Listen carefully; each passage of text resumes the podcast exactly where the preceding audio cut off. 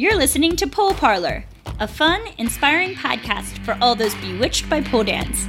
Each week, your Madam Crimson Minxxx has candid conversation with unique, engaging individuals from within and around the pole dance community. Pole Parlour is passionate about preaching creativity, soulful sensuality, and empowerment through pole dance. You know how we do. Welcome, everyone, to Pole Parlour. This is episode 39 Amy Kim of Aerial Amy. I'm your host, Crimson Minxxx. This week on the podcast, we have pole dancer, teacher, and blogger Amy Kim. On this episode, we talk about how the online pole community has evolved since Amy started poling in 2007 and what inspired her to start one of the world's first pole dance blogs, Aerial Amy. We also talk about how she learned to balance her career with her pole dance passion and we get real about the realities of pursuing pole professionally and how it can be fulfilling to just keep pole as a hobby. And don't forget to check out Amy's post podcast interview on the blog at poleparlour.com, where she shares her favorite photos, music, video, and more. And this is the last podcast of 2016. Make sure you follow at Pole Parlour on social media and sign up for the newsletter at poleparlour.com so you can stay posted on all the new fun stuff coming in 2017. And now, here is Amy.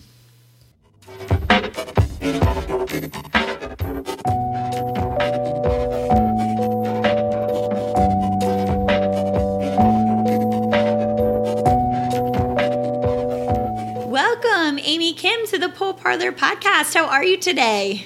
Good. Thank you for having me. Oh, so excited to have you here today. Let's jump on in. For how long have you been poling, and how did you first discover pole dance? Um, oh, um, I started somewhere around 2007. Um, I discovered it because a friend of mine at the time, and she actually wasn't a super close friend, she was just somebody through I knew online. There used to be an online journaling community called Xanga.com, and she was somebody that I followed. Oh. Um, she had just recently had a baby, and she wrote this entire blog where she was talking about how um, she found this pole dancing class, and it sort of reawakened the woman in her, and she um, had just had the best experience ever while she was in this class. It was like the only thing that she did just for herself, and she was re- rediscovering and redefining her sexuality as a new mother. So she wrote this entire blog post, and I was like, oh my gosh, I have to go check this out. It was in New York, so I went and I took an intro class. It was at uh, S Factor New York. This was back when there weren't any other pole dancing studios that I was aware of in New York. And I took my first class, and I was just super hooked from the first second that I took a class. It was like instant love. Yeah. Wow. Wow. And so she you do you, do you even keep in touch with her anymore? Do you know if she Yeah, totally. Okay. Yeah, she's still into it? She's not still going. She's had another child, and she's sort of out in Long Island, which is uh, an hour and a half or two hours away. She's, you know, life changes, but um, she does keep up with me, and every once in a while, I get a really sweet message from her, just saying like, "Hey, I saw." You know, this blog or this Instagram post or this Facebook thing, and I can't believe you're still doing it. It's so amazing. And, and I totally credit her. Like, every time I talk to people about it, I'm like, yeah, Jen totally was the one who hooked me up with S Factor and with Pole. And yeah, I, I have so much that I owe her for that. Yeah, totally. Yeah, and a reason um, why a lot of people know you is because of your blog, Aerial Amy. Yeah. Yeah. So when did you start your blog? Um, I would, okay, so I'd have to check the internet, like my archives. I think I started in 2009. Okay.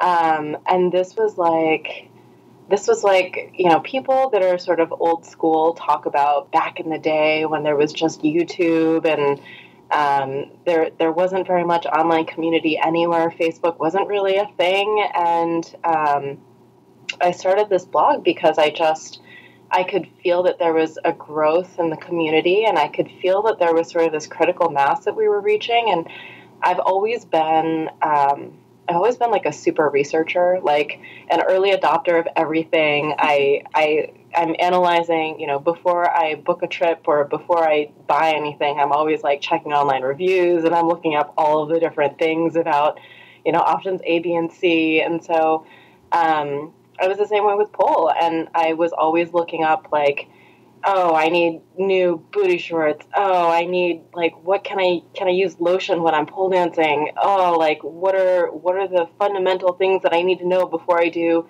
this pole move? So I've always just been sort of that person, and um, and and I would go to the studio and I would always have stuff with me that people were always asking me, "Where'd you get that? How'd you know about that? How'd you find that?" And I was like, "Okay, let me just start putting this all on the internet somewhere, and then every time I get this question, I can just respond to it." So it started as like really, really early on. It was it was just intended to be um, a, a sharing resource. You know, it was like, "Hey, I know these things."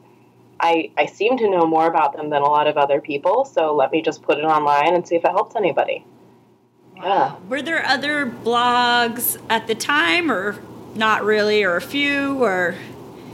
Um, really not that I was aware of at all. So I think like every time somebody searched pole dancing and blog, like I was the only one that came up for like a year or something, maybe two years, and um, and and I think I think that you know, like I was saying, there was a critical mass. There was sort of just this like growth in the community that was happening. So um, I started the blog, I think the same year that um, a, a, couple of studios in New York, or within two years of a couple of studios in New York opening, and um, you know, B-Spun was opening, and all these other studios were coming into being, and people were shifting from being YouTube only into trying to you know leverage their their online presence and um, communities were building. We were all on Studio Vina at the time, so it was just this like this influx of all of this um, communication and sharing of knowledge and information that was all happening. So, um, yeah, uh, that's smart because I know how I discovered you was when I first started pole dancing, and this wasn't until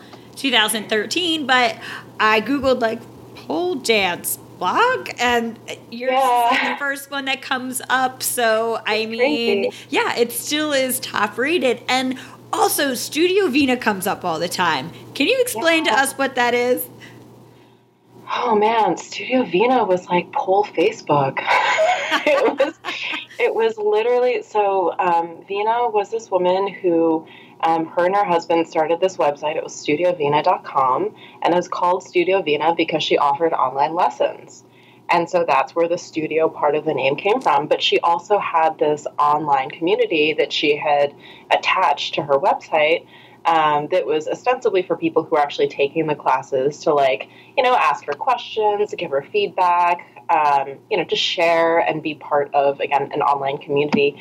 And it was actually like the only place that that pole dancers were connecting online for a period of time that I was aware of. There was also um, pole junkies, and there were other communities in different countries, but this was the only one that us Americans had. So I think a lot of the people that have been pole dancing for uh, the last eight years or so, like that was where we all first initially met online. And I'm in contact with a lot of people still who are, you know, the people that were part of that community that are still part of pole are still doing great things and, and still still really enmeshed and, and working hard to make waves and do good things. So it's it's been nice to have that sort of like incubator that we were all, you know, talking and and back in those days, um, pole was a lot less um, polished. You know, people were really, we were all learning at the same time. We were all learning the same things at the same time. And this is back in the day when, like, nobody could shoulder mount. That was the biggest trick. If you could shoulder mount or do an extended butterfly, you were like big dog.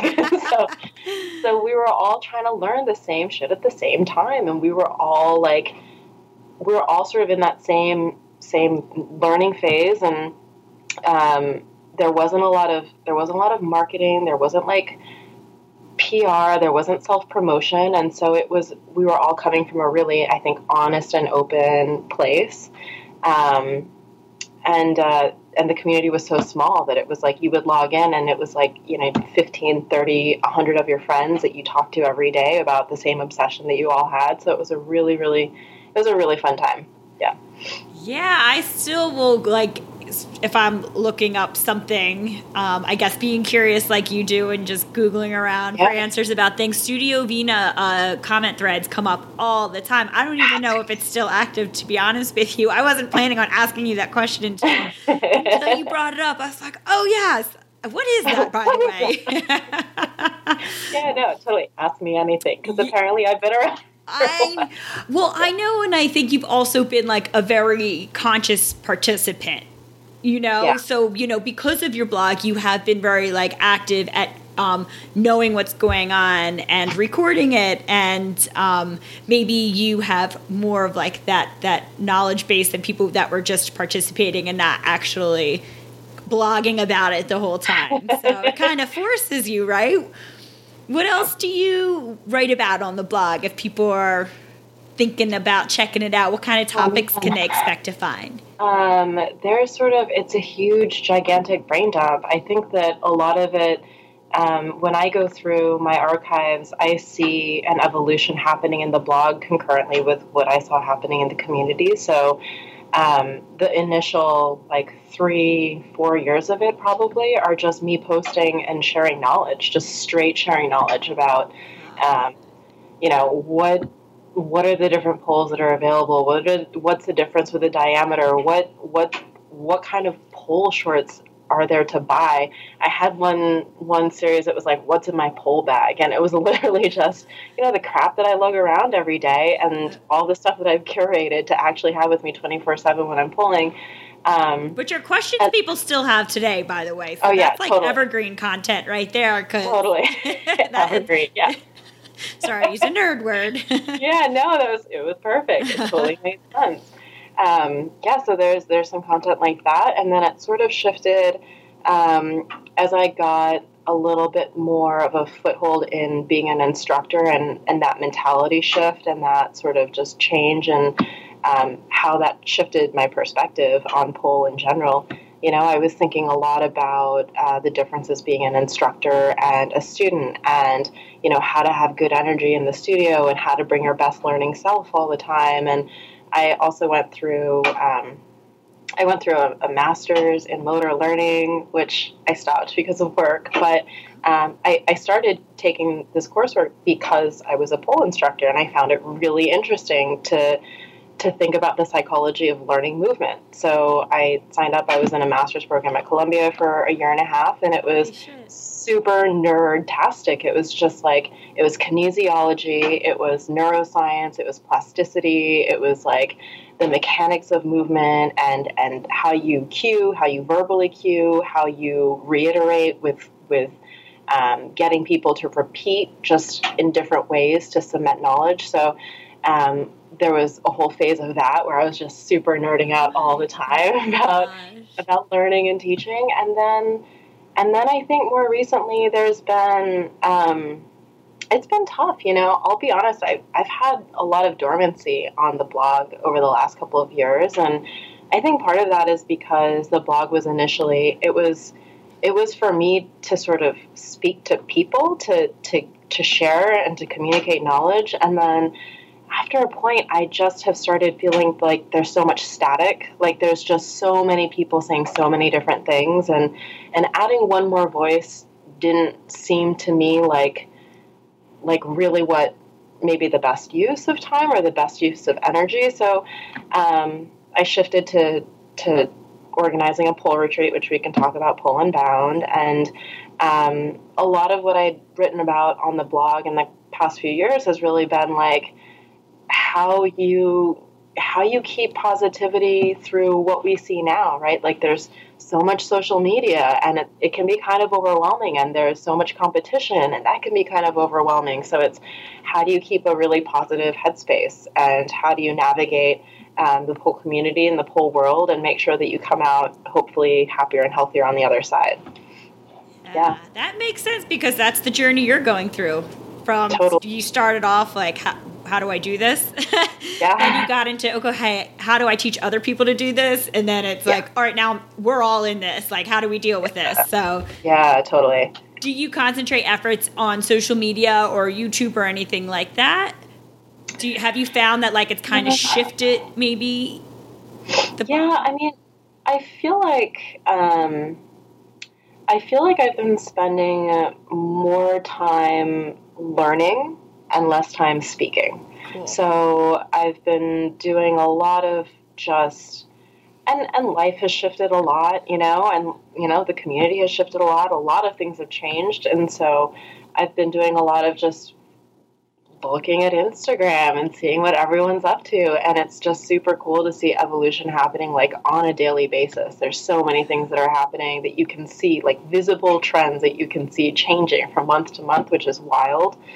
Um, and on Facebook, it's been, you know, as Facebook has changed too, like everything that changed with the feed and with all the algorithms and with what you're seeing in your feed and um, with all of the political everything that's been happening over the last year and a half. It has Just leaked into like- the pole world too. Yeah.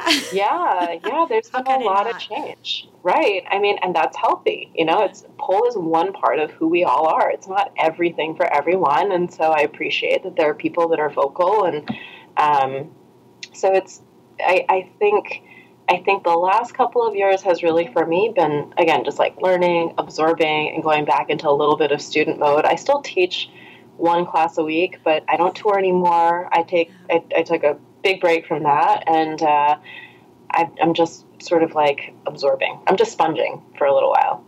That makes sense. I mean, we evolve as people and we need to allow ourselves the time to catch up with that. So, Yeah. and to kind of like, yeah, like you said, incubate. That's a perfect way to put it.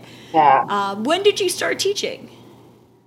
I started teaching probably seven years ago, six or seven years ago. Yeah. So, like a couple Um, years after you started. Two Yeah, years yeah, yeah, after. Okay. Yeah. So, and at that time, there weren't very many people teaching. And like I say, there like advanced tricks were at the time crazy for us, but it was like like literally the day that I got a shoulder mount, I like freaked out. That was like the biggest deal. That was my It is a nemesis trick for forever. I know. And now people are like, oh my god, I learned my shoulder mount in like my fourth month, and like I couldn't even just whatever. Yeah. No. Oh. you know what I mean? Just di- it's a different world. But um, yeah, I started teaching, and then uh, a few years after I started teaching, um, and I was teaching a lot. I was teaching probably like seven or eight classes a week. Um, and I just couldn't get enough, and I loved it, and I thought it was so much fun, and I was learning so much about being a teacher, and it was just such a positive and incredibly rewarding experience for me. At the same time, the blog was gaining in viewership a lot. Um, and it was just a really natural time to start touring. And so this was before people were really doing that much touring. Um, there weren't that many people that were traveling and teaching workshops. So um, I was I was traveling and teaching workshops to people just based on what they had learned about me from my blog, which was crazy. I've never I've never I've done one competition, and that was like the third year that I pole danced. I haven't Really?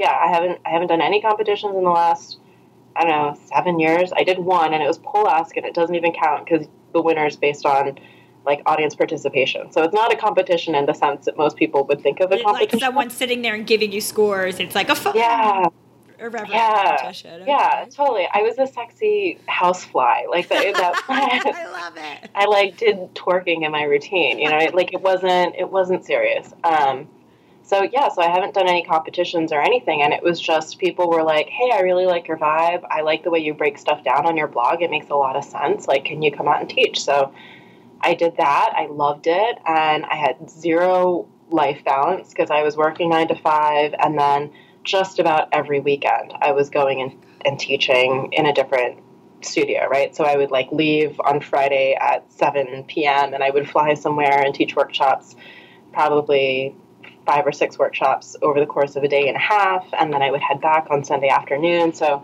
it was it was bananas. It was it was super fun, and I loved it, and it was such a good time. Um, but I did that for a little while, and then It's not really then- sustainable.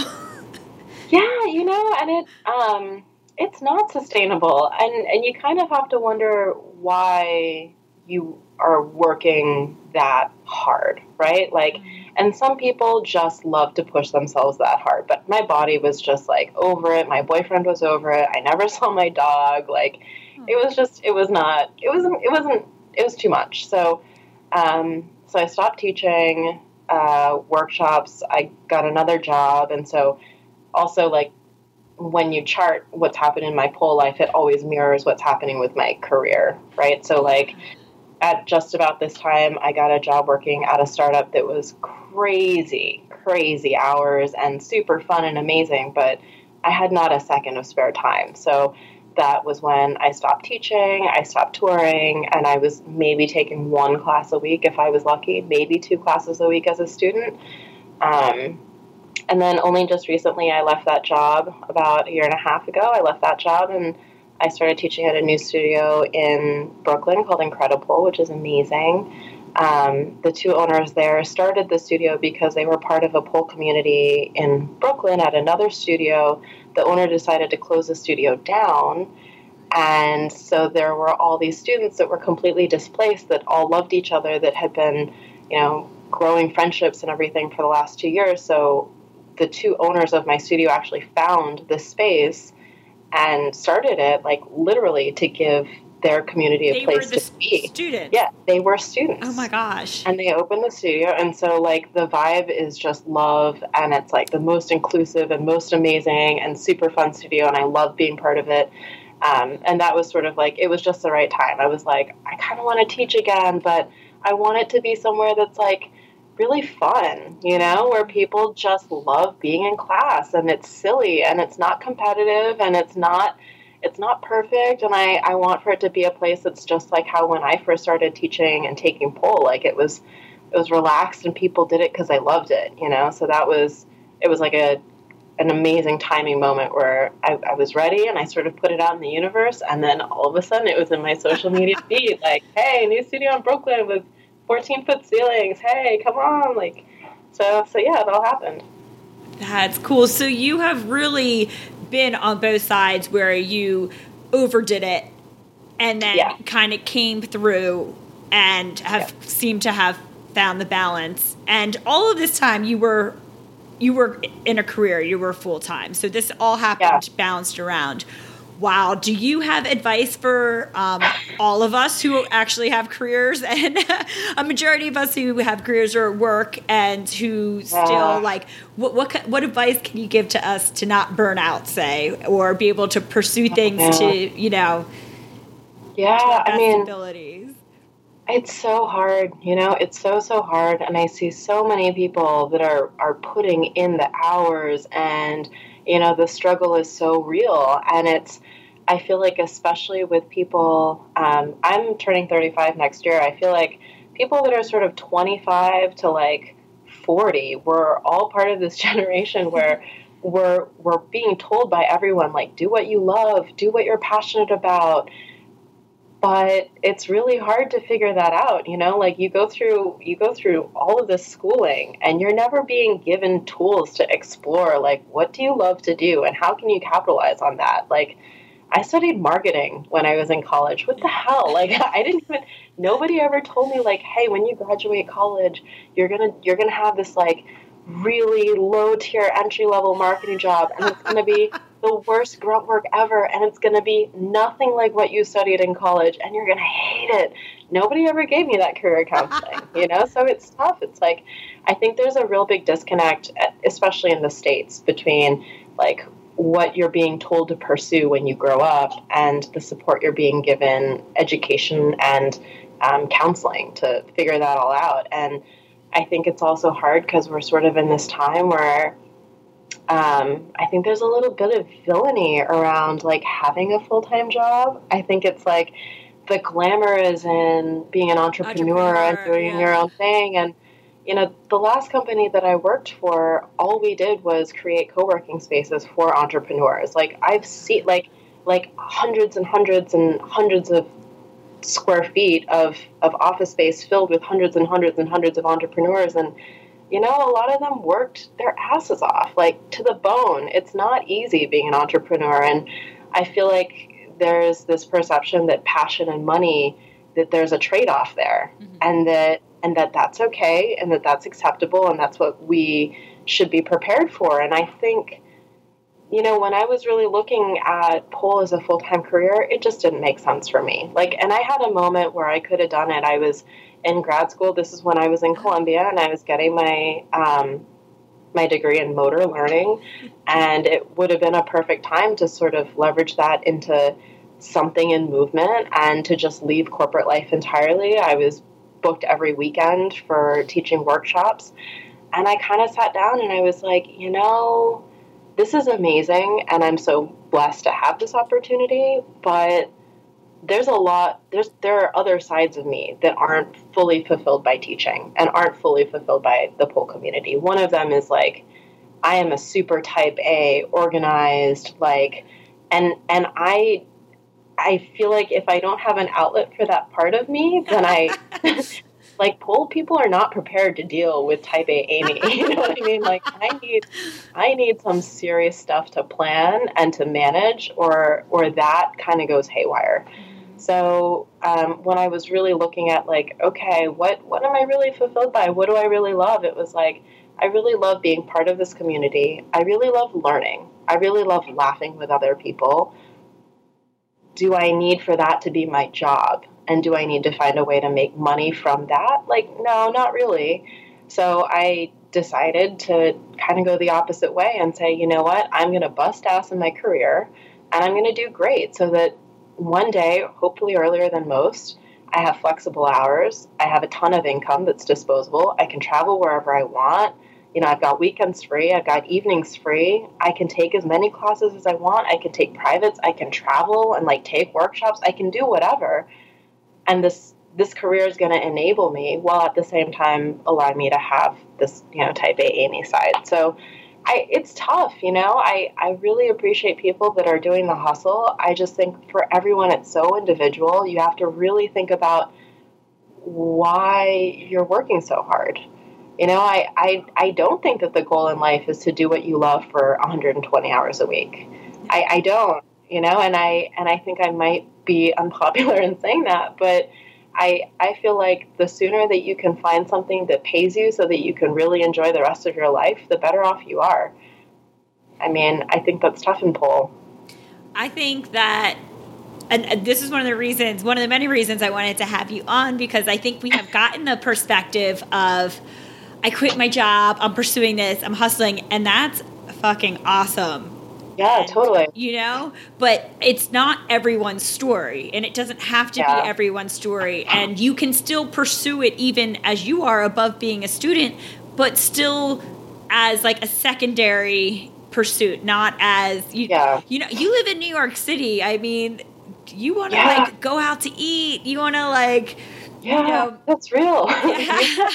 you can't live in like have some cute. You can't live in a major metro and like be a pole instructor full time and like really be fine like and and there are people who do it and this is not by any means a judge like you no. live your life yeah. you know what i mean live your life but like i live i live in a really expensive city and girl like my rent is like most people's like more than most people's mortgage uh, like it's it's ridiculous here and that's just the reality of living in new york i have a really close friend who i adore who was in New York was like, This is killing me. I don't know why I'm working so hard for this.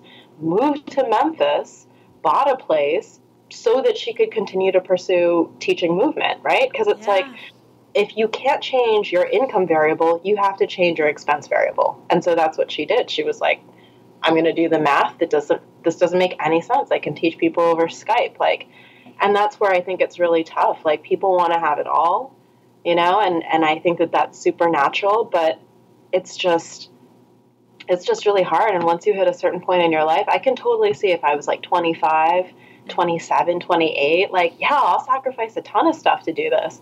But now I'm like, okay, I make enough money where if I want to go and take a pole vacation, I can do it and not worry about it, you know, and that's that's something that I get to do and it's it's a great benefit and it's a perk.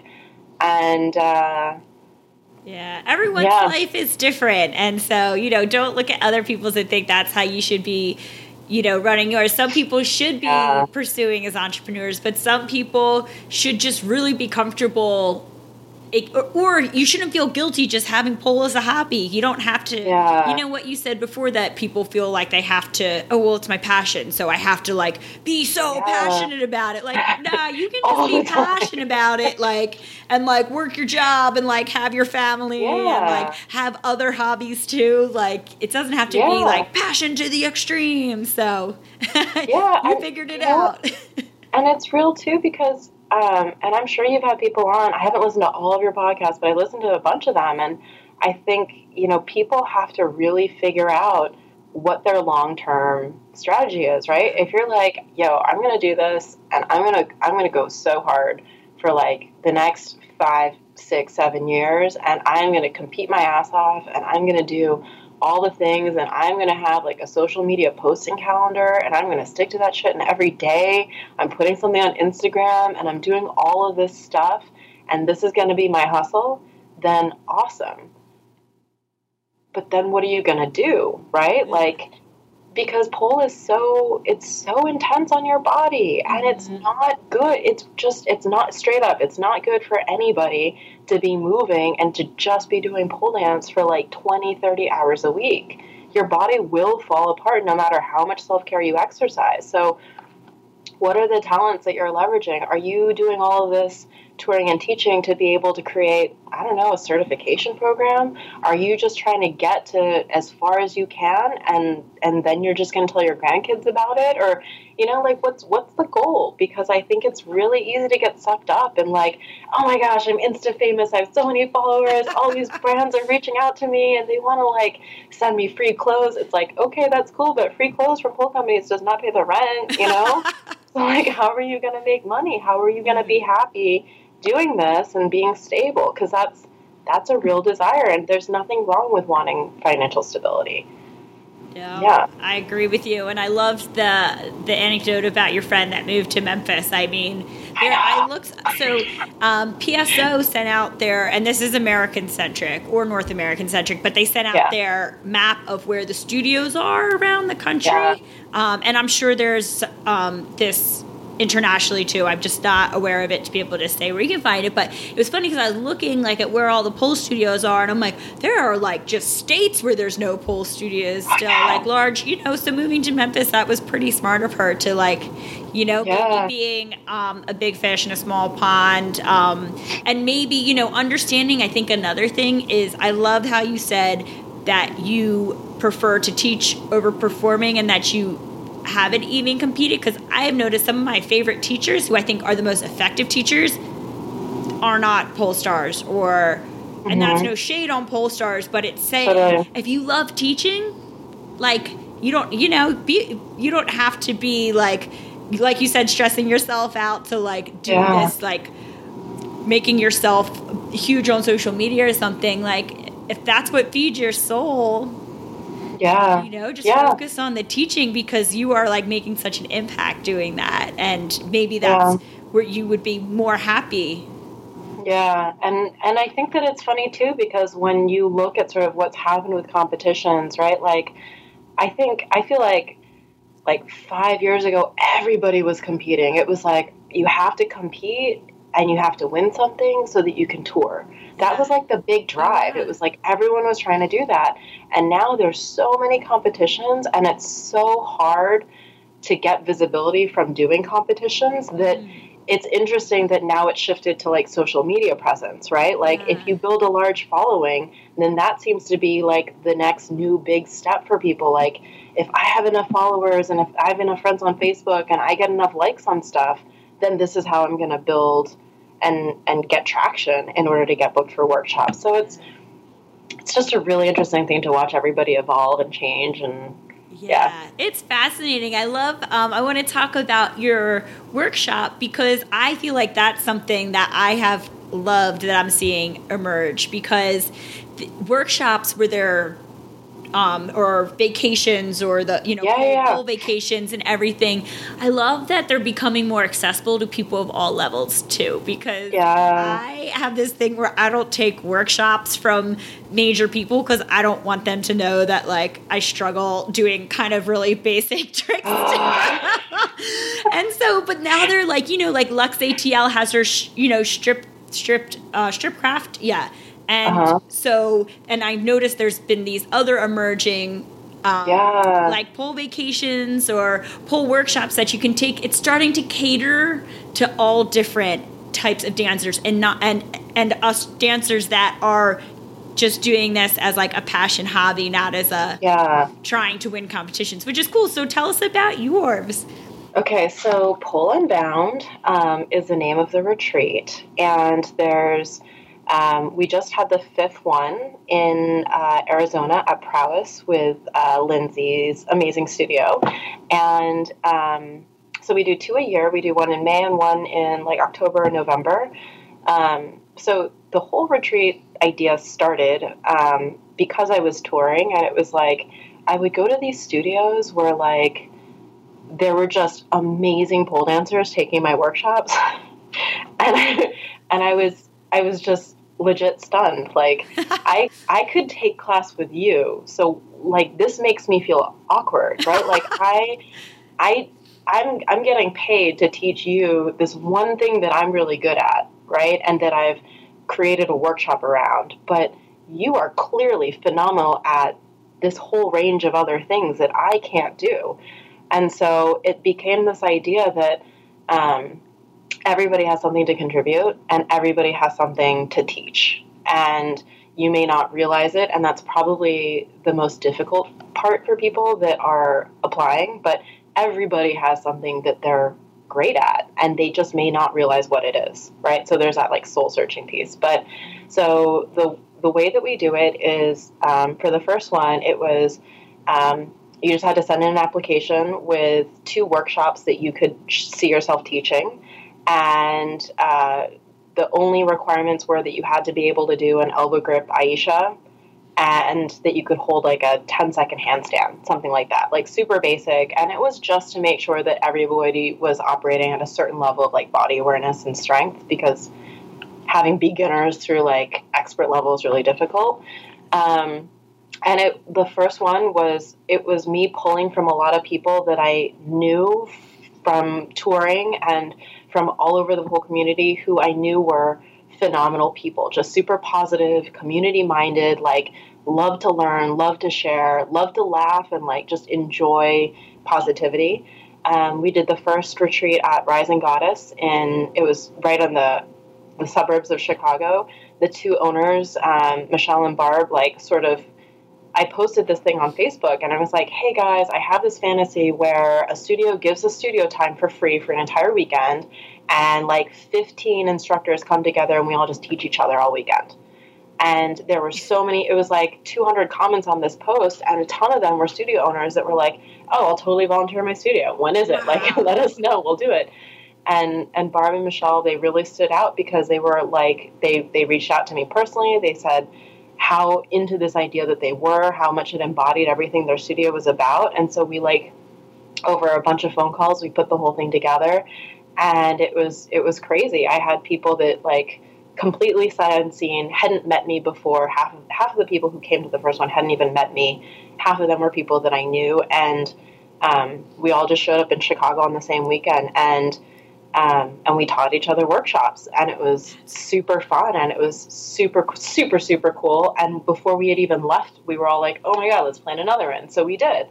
So we've been doing that and so every time we have a retreat um, i try to do 50 to 60 percent people that have been to an unbound because there's like a cultural element right? Like people who understand what the vibe is and who understand the positivity and can bring the energy. Um, and then the rest are all new applicants and it's still the same. We still just ask people to send in two workshops that they want to teach um, and can you do an elbow grip aisha? And then all of the all of the people that have attended an unbound um, we all vote blind no names attached just what are the workshops that you want to take?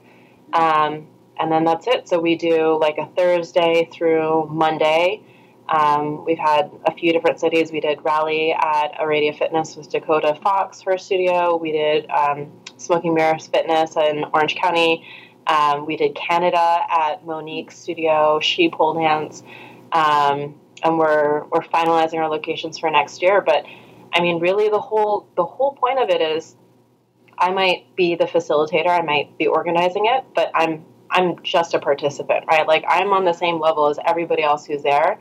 And there are people that have won like this and that and this and that, and there are people that have never left their their local pole community, who've never left their local city, who like are just awesome and great and giving and phenomenal teachers and super fun.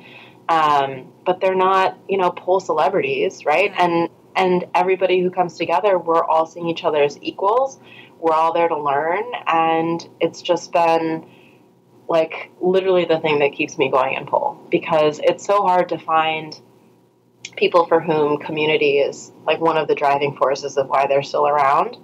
And and having these people um, you know i might leave the weekend but i'm still like every time i see something on instagram that's super bendy i'm like tagging my friend mary who's been to unbounds with me. Or every time i see something like crazy handstand thing you know i'm tagging jewel or or drew or whoever. And it's like you don't you don't lose touch right like everyone's busy we all might not be on constant email threads but it's like you know to know that there are people out there who are just as excited about learning and coming together is it's just been awesome yeah, I feel like you maybe unknowingly, maybe knowingly, but recreated those early days of the community threads Yeah, right. and groups that you like so much that were small and Yeah. intimate and really Yeah. like fun. And as things grew, you created it in person. Did you know you did that? yeah i didn't i didn't realize i did that you're so smarty um, but it's you know it's like it's hard like you're you go on instagram it's like people have these like challenges and they have all this stuff and it's like yeah but it's so nice when like you've got your buds who are like Yeah. you post something and they're like dude that looks so much better than da da da or like you know when there are people that just have like have you in their mind and are just thinking about you and care about you. And that's sort of like i think we gotta we gotta come together in more personal ways and more long form ways in order to like really have those bonds. And um, and it has to be around you know positive environments where where that kind of stuff can happen. So you know especially with pole classes nowadays i don't know how it is in la right? But like I'm in in- Austin now. Oh you're in austin now So different, yeah. i mean it's it's like it's like night and day right compared to la Oh my! I can't even. Yeah, it's so different. It's Yeah. been a, a big adjustment, not in a bad way, and like not just in Right. a different way. You know, made me realize. yeah yeah. Sorry. Go on. yeah well no i mean i think i think that there's just um, i i feel like there's been a lot of changes in new york there are a couple of studios that just recently closed here Mhm. and Yeah, um, same in LA. Just happened as well.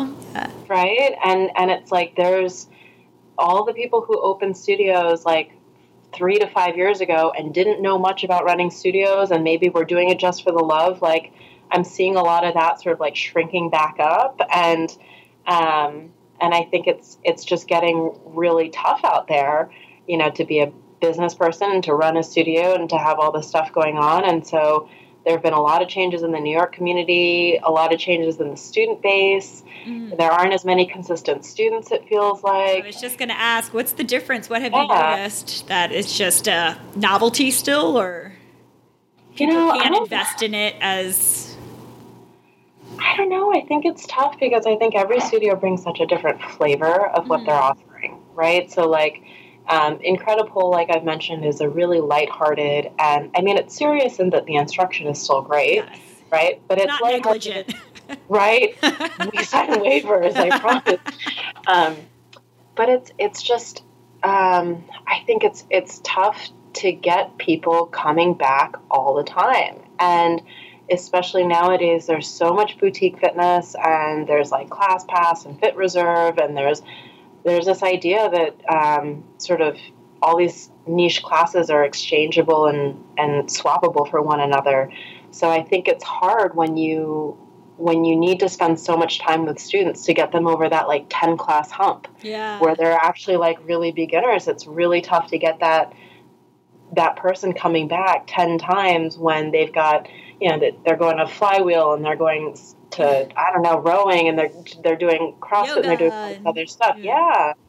yeah, um, so i think that there's this perception that um, that pole is just one of, of many things that people are doing Mhm. Whereas when I was doing it, it was like the only thing I did. Like people weren't as fit 10 years ago. They just weren't. Like, Well, maybe Pilates and CrossFit and all that didn't didn't really exist in the same way. So I don't know. It's a different world, and it probably has something to do with what you said earlier about people being more entrepreneurial and doing what they love, and people love fitness, I guess. So a lot of people are opening fitness studios. It just makes it a Yeah. highly competitive market. But there was something about when you started at S Factor in New York that hooked you, you Mhm. know. So it's kind of like.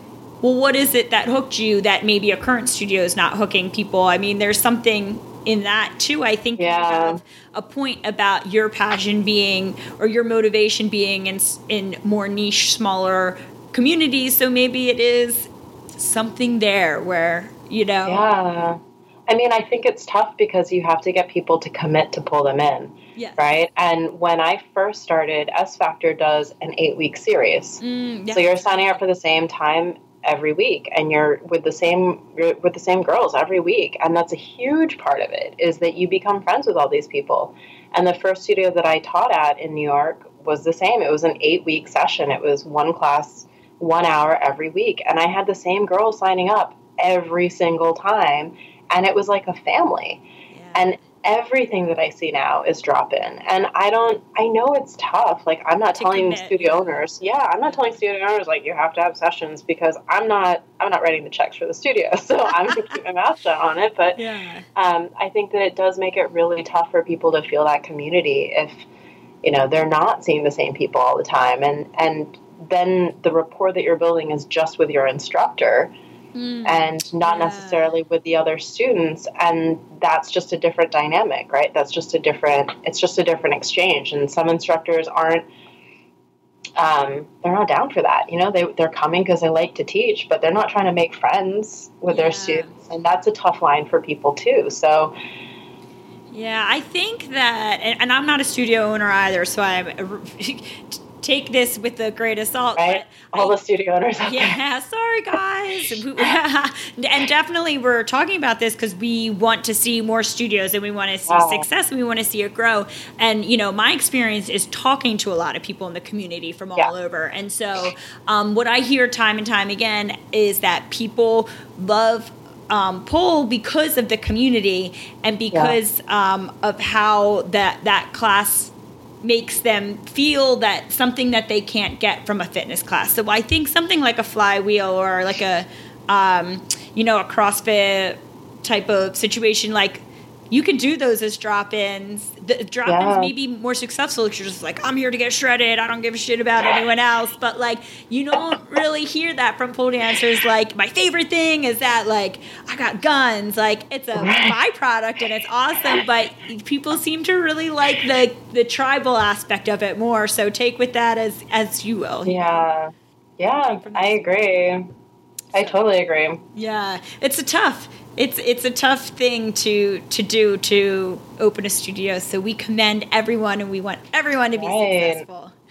Right. And there's that whole like pole fitness, pole dancing dichotomy where Mm-hmm. it's like, again, like if you're just going to get shredded, then maybe you're not that invested in the studio. Exactly. Was that a thing back when you started? Was it a pole dance per pole pole fitness, or is it just like it's a place with a pole? We don't even have the privilege like- to. Yeah. If there's a pole in the room, then they're going to call it stripper dance anyway. So who cares? You know, like you can label it what you want, but everybody just called it pole dancing back then. Okay. Yeah. Yeah. And so, what's your trajectory moving forward? Do you feel like you've kind of come to a point where you're really happy with the balance you've made, or any big plans? The the blog's still going, even if The it's not. blog is still going. Um, I have been, I have been, you know, like back and forth throwing thoughts around about sort of reviving some of that. So that's that's yes, a maybe. We'll see. Yeah. Um, yeah, and and I think um, I think I think I'm in a really good place. Like I I I definitely see Unbound continuing. Um, I definitely see um, Amy the Learner continuing. Um, I still I still love teaching my one class a week, and it's a beginner two class, so I Oh, love nice. teaching beginners. Yeah, I mean, I, I feel like I feel like I'm sort of along for the ride a little bit. I'm, I'm awesome. taking a back seat and seeing what happens in pole. Yeah, Good for you. You seem really happy and balanced at, at the moment. So at nice the to know that, that well yeah that you've gotten Yeah. there you've put in the work to get there and have figured it out so you are a great example to a lot of people i think yeah so let's jump into the second part of the podcast where i ask the same questions cool. and i'm curious because you probably know a lot of dancers but who is your pole crush So like I totally saw this question on your list and I was like, oh, I have no idea what I'm going to say. And then I actually didn't read all the questions because I wanted to react honestly. um, I think um, so. So one of my longtime pole crushes um, has been Yvonne Smink. Um, I have been following her for a long, long time. She's a phenomenal person. She's a phenomenal instructor, and um, I think that what she does is so interesting because she's she's taking things that we think of as like you know like sexy pole, and she's doing like an octopus routine that's not traditionally sexy at all. Or she's doing she's doing a routine where she's exploring like kinetic movement and there happens to be a pole and she's doing crazy pole work but it's really a different it's really a different animal completely. So i i love her mind. I i mean her technical ability is bar none but i think um, somebody like her who marries that technical ability to just this like such a curious such a curious mind and She's is so thirsty. Yeah she's so thirsty to just keep bringing it. And i think that i think she's influencing so many people and she's really inspiring so many people. I think she's great. Nice. Yeah. Good choice. And how would you like to see the pole community evolve over the next five years? oh man. Um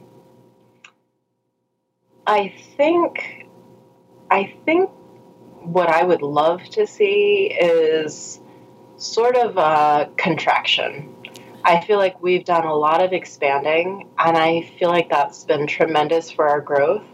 But I think, you know, based on sort of what we've been talking about with um, keeping community ties alive and with um, what keeps people involved, I think that there needs to be something beyond Facebook and something beyond Instagram. I think there needs to be a better way for us to communicate and connect with one another um, and and for people to really feel like they're not alone. And it's tough nowadays. There's there's so much static. Like I said, there's so much going on, and it's it's hard to find the the eight pole posts in my entire feed on Facebook. You know, and uh, and I think that it would be cool for us to figure out a way to connect. I think more directly with one another and more often. Nice. And and in person is always Yes. nice. That's Yeah, totally. you know, it's where the retreats come in. Cool. Yeah. Okay. Is there anything coming up that you want to share with the audience that you haven't mentioned yet? Um, well, we're going to be announcing the Unbound locations for 2017 for for spring and fall in the next uh, couple of weeks. So in early January, there should be an announcement around that, and then we'll be opening applications for the May Unbound. So if anybody is interested in joining us and being part of it, it's really like every ability level, every location. We have somebody who comes from uh, England, we have a Canadian, we have people from all over the United States. So would love to have more people join us. Yeah. That's, yeah, I'm gonna put all of your social media and contact information in the show notes so people can make sure that Cool. they're like signed up for your newsletter and, and on your social media so they catch that. Cool. Thank I you. I think you know probably a lot of people aren't aware that that was even something that I you were doing. So, I, so Yeah, you know, that's very cool. Um, Yeah. yeah. So before we sign off, can you leave us with an empowering um, message or a quote or a story? Oh, damn. all that I'm going to say is that um, I started pole like 10 years ago and I I never worked out in my life and I was bad at everything that I ever did athletic wise like I was I was bad at the 100 meter hurdles and I was bad at the 400 meter. Like I was, I was not good at anything. Um, and I and I found pole, and it's just opened up so much in my life. I've done, like I said, one competition. You know, I've never been um, I've never been hesitant on like just pursuing and, and learning and trying new stuff and, and working at it. So I feel like I think there's a lot of opportunity for people to, to love pole um, as long as they focus on on themselves and what they're getting out of it and what they're learning and not putting themselves in relation to anyone else or anything else. Um, I, I just want for people to realize like pole is pole is just whatever you want it to be and at the end of the day, as long as you're happy, then fuck everybody else. yes. yeah. exactly. Don't forget, yeah. you have a life outside of pole. Don't neglect it. yeah. Yeah. Awesome. Hug your hug your puppies. Yeah. Hug your cat. Hug your hug your significant others, and yeah, eat a lot of food. no one's ever ended on that before. Yeah. I think that's like eat a lot of food. that's my favorite sign off ever. Eat a lot of food. You've earned it. Especially because it's the holiday season and this is going to be the last podcast of 2016. So Yay. I'm so happy that you were our last guest and we're all going to yeah. go eat, yeah. drink, be merry, dance hopefully appropriately yeah. in the presence of our family members and yeah. we'll come back in 2017 so thank you yeah. so much amy. Thank you. Okay bye. Bye. Thank you for listening to the Pole Parlour podcast. Want more? Visit poleparlour.com for show notes and to link to the facebook group where you can connect with other poleaholics and continue the conversation. Listen to past episodes and subscribe to new episodes on the website YouTube, iTunes, Stitcher, or SoundCloud. Lots of love, babes. Thanks for listening.